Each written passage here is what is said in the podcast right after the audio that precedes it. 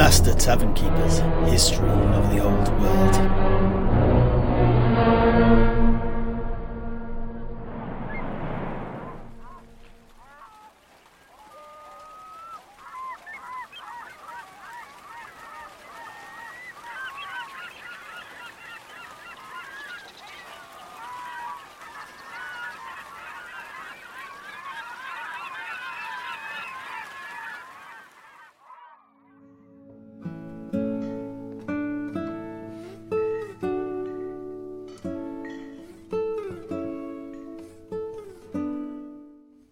Well, now that my lenses are all free of the dust of ages, let's look at what Ibn Jellaba wrote about the desert tribes of Araby.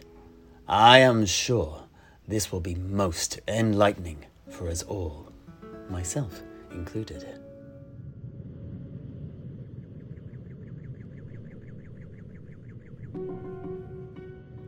The Sultan has made a great request of me.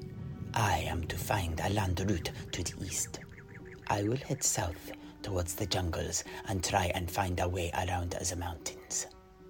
He has given me a large contingent of eunuchs to guard me and a caravan of 50 camels to carry our supplies as well as the goods that we will be able to use for trade in the east. But it is not enough. I shall need more than strong backs and strong arms if I am to make a success of this. I will need the keen eyes and ears of the desert to navigate our way south if we are to survive even the first leg of our journey. I have decided to use some of my own family's not so modest earnings to recruit some scouts from one of the nomadic tribes of the desert to guide us. But uh, who to turn to?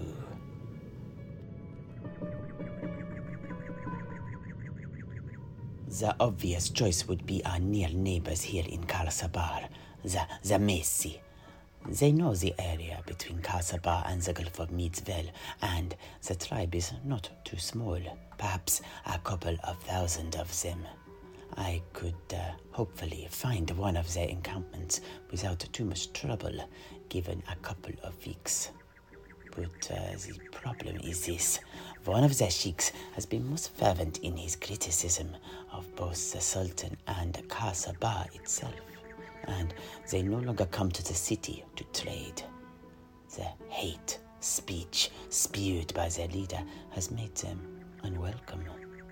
In response, the Sultan has begun to send out patrols to hunt down the Zamesi troublemakers.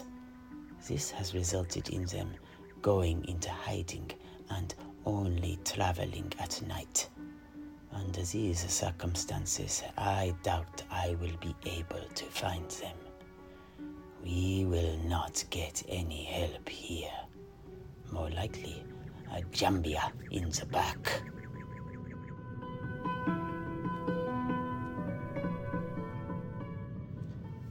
Our next nearest tribe are the Asiopos, who live in the shadow of the great mountains.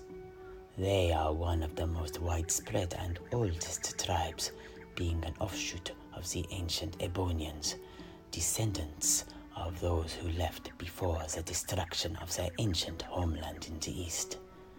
But uh, their lands have been plagued by the undead in recent times, and I doubt that they can spare any to aid us.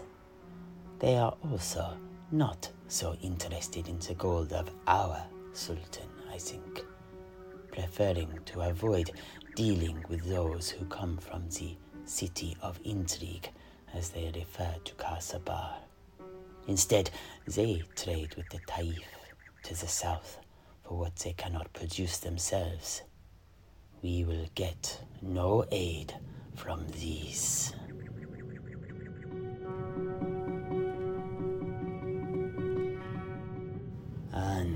So, what of the Taif themselves? These are the southernmost nomadic tribe of Araby, their lands on the border with the jungles of the Southlands. They are also relatively numerous, although broken down into nine distinct clans. Some of these herd their animals as is traditional, whilst others ply the coasts, harvesting gums and trading with smugglers. What is certain is this we will have to travel through their lands to reach the jungles of the south, but will they aid us? Perhaps they would aid anyone else from Kasabar, but not I. My family's reputation has seen to that. The Taif vowed to never again have anything to do with my family after they discovered that the Tulwars that my father, a merchant, had sold them had not in fact come from Ind, as they had uh, claimed, but rather they were produced in the slave mines of Martek up in the Atalan Mountains, and had had the blades attached in the wrong direction. Ah, I did not know that uh, Ibn's father was such a dodgy dealer. Oh, and I've uh, been there, by the way. Uh, to Martek, I mean. It was actually one of the first cities to side with the sorcerer Jafar, and it was they that uh, all but financed his conquest of the rest of Araby. Ach, so what was it like? Oh, Martek. Ah, well, it is a place to keep your wits about you. Death and danger prowls its slums and streets. Perhaps uh, we shall talk more of it another time, though. Anyway, back to the parchment.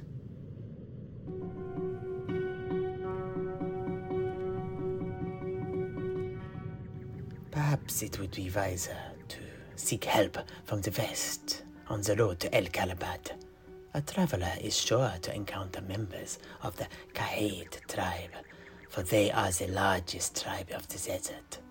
Powerful enough even to have their own ambassador in the court of Al Haik.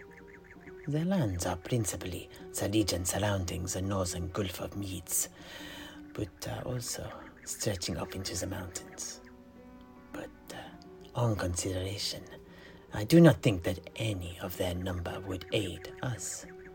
They are too loyal to the Sultan of Al Haik to help in any venture that would see the elevation of Kasabar and the enrichment of our own Sultan. It is no wonder they are called our Grand Sultan's hunting dogs.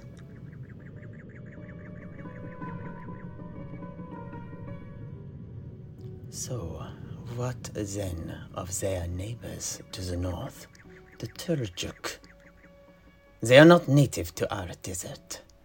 They were driven from their lands on the eastern steppes by the great horde of the ancient Hobgoblin Khans, the lords and rulers of the Hobgoblin tribes, who followed in the footsteps of the infamous Kengai Khan as the Turjuk began their exile, they unfortunately encountered a number of migrating ogre tribes and were chased even further west by the ravenous jaws of those huge gluttons, before eventually settling here in Araby, adjacent to the land of the dead. They would be welcome allies these legendary mounted bowmen are rightly feared for their martial prowess and horsemanship, some even clambering over the mass of warriors in the legions of Al Haik to reach the higher ranks of the army. But the one downside is this. They are not originally of the Southlands, and they do not know the undulations of the desert as well as the older tribes. Perhaps they are not the scouts we are looking for.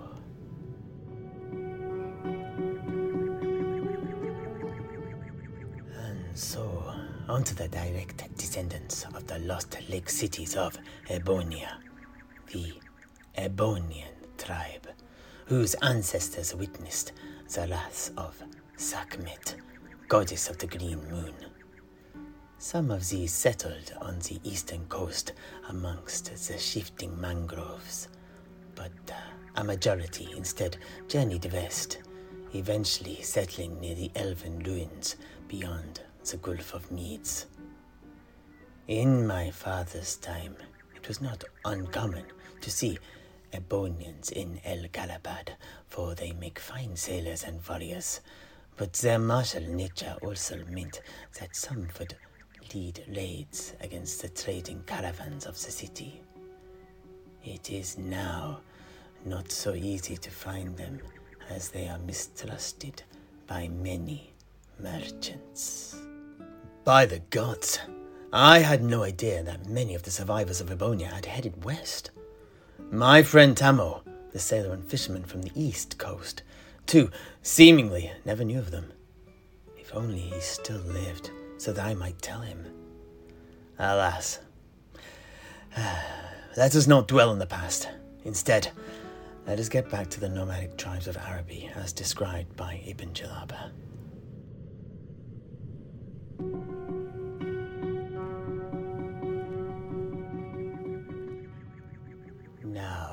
Let us consider the north and the fractured tribes of the Gutan, the Gutani, whose land also borders the land of the dead. Each clan within the tribe is fiercely independent, living and dying by their own codes of honor. This means that to strike a friendship with one clan is to all but make an enemy of the others. These will not aid us. Ah, yes, I have heard of these. They are most mistrusting of strangers. They suffered greatly at the hands of the Crusaders, you see, their rivalries making them easy to divide and conquer. But they were not annihilated. Rather, they simply faded away, hiding out in the nearby cities until the storm of Northern Iron had passed.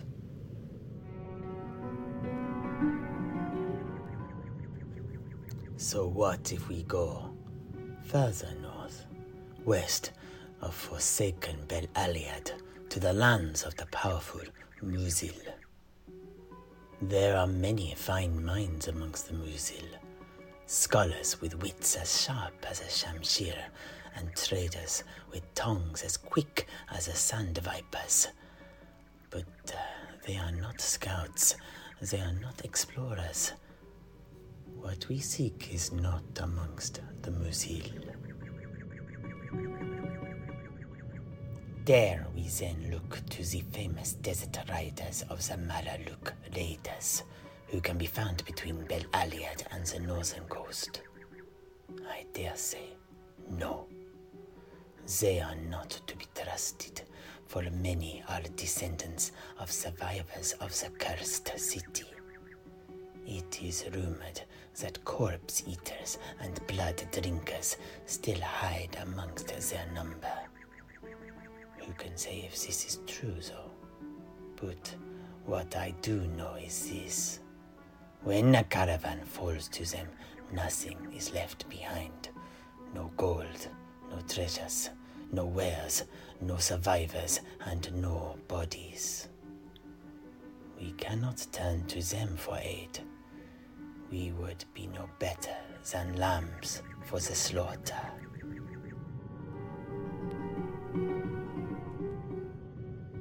If further along the pirate coast we traveled, then it is next to the Assad that we would come. The nomads who roam the coasts east of Al Haik are a fiercely proud tribe who frequent the famous oasis of 1001 camels, and so are easy enough to find. They are wealthy and own many animals, for a lot of trade passes through the hands of the merchants of the oasis. Additionally, some of the clans of the tribe have close links to the infamous corsairs of the coast, whereby they receive stolen treasures in return for the bounty of the desert, be that strong new recruits or handsome women. But they do not have what we seek they are quick to extend the palm of friendship, but just as quick to take it away. They are not dependable, and when the going gets tough, they are likely to simply get going, leaving their allies to the cruel winds of ill fate.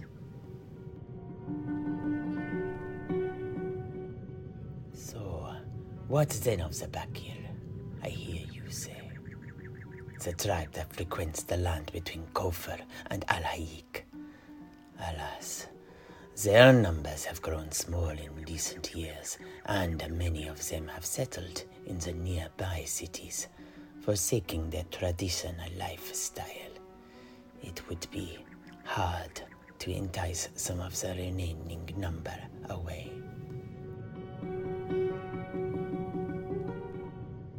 So, let us turn our eyes to those who inhabit the western slopes of the Atalan Mountains, near the Cobra Pass that cuts through the treacherous terrain there.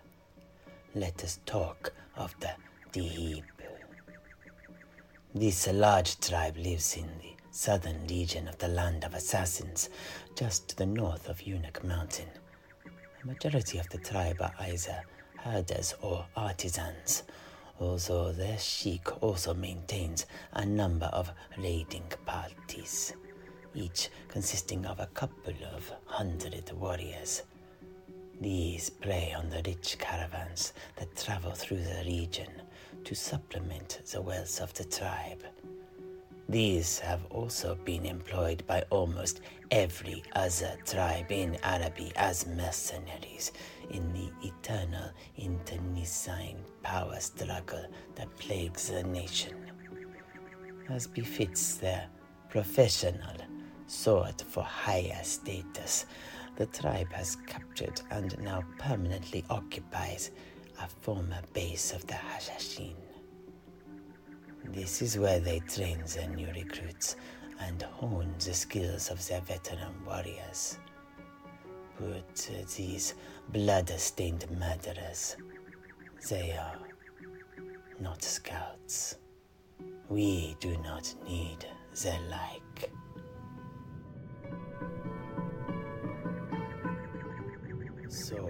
Instead, let us head through the Cobra Pass and into the land of the dangerous dervishes south of Vulture Mountain.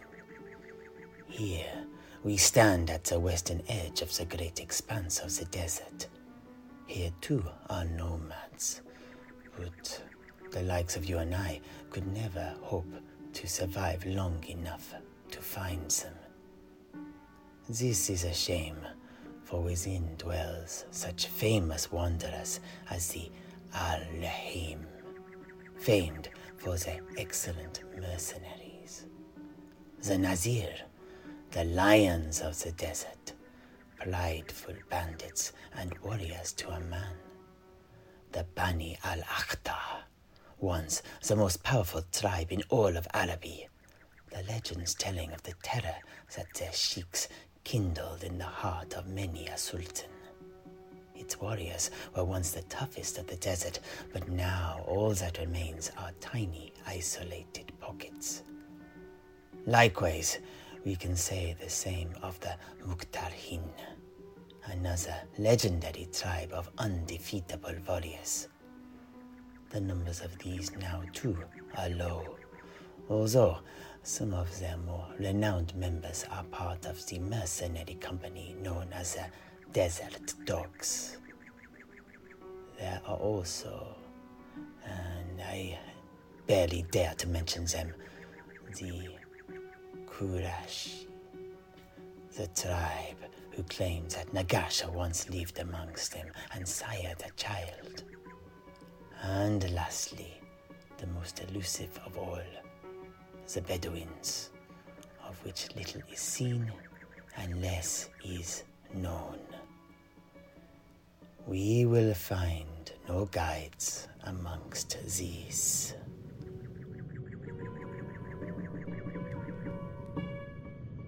And so, back up north we go. Along the eastern slopes of the Atalan Mountains, we shall head to the lands controlled by the Nasir. These dwell near the great mount, the Eye of the Panza, an area of thick seams of gemstones once mined by the dwarfs of the Southlands. How do we know this? Why, you can still find the ruins of their mines there. The Nasir are fine warriors and most hospitable, but they never stray too far from the eye and are not renowned as scouts. These are not the nomads we are looking for.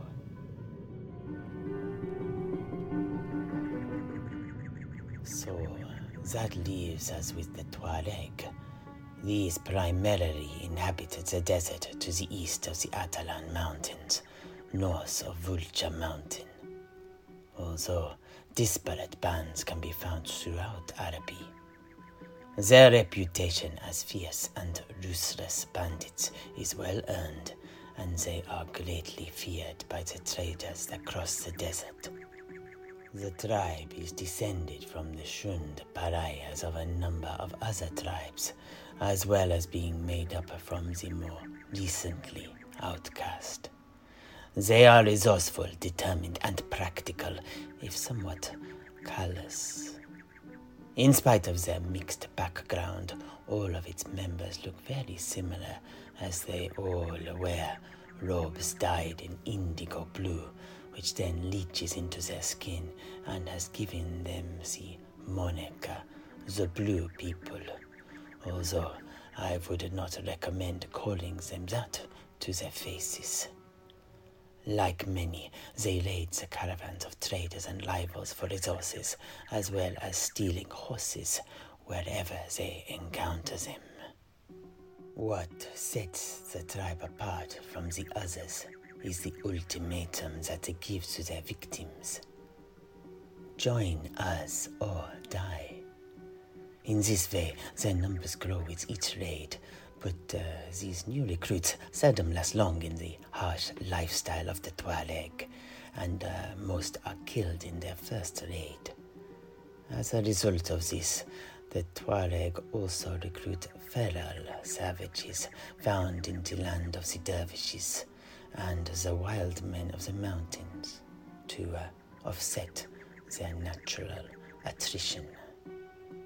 Many considered the Tuareg as unworthy of trust and would never ally themselves with them. This is uh, understandable, for most who encounter them are welcomed by the blades of their weapons and the sharpened rocks of their slings. But uh, I consider these ideal for our task. They are well traveled, tough, resourceful, and hearken to the clink of gold coins over other considerations. And it has come to my ears that a group of Tuareg were captured by soldiers of our Sultan whilst attempting to rob one of his caravans as it left the trade route through the shifting sands to come to Kasabar. They are to be beheaded tomorrow.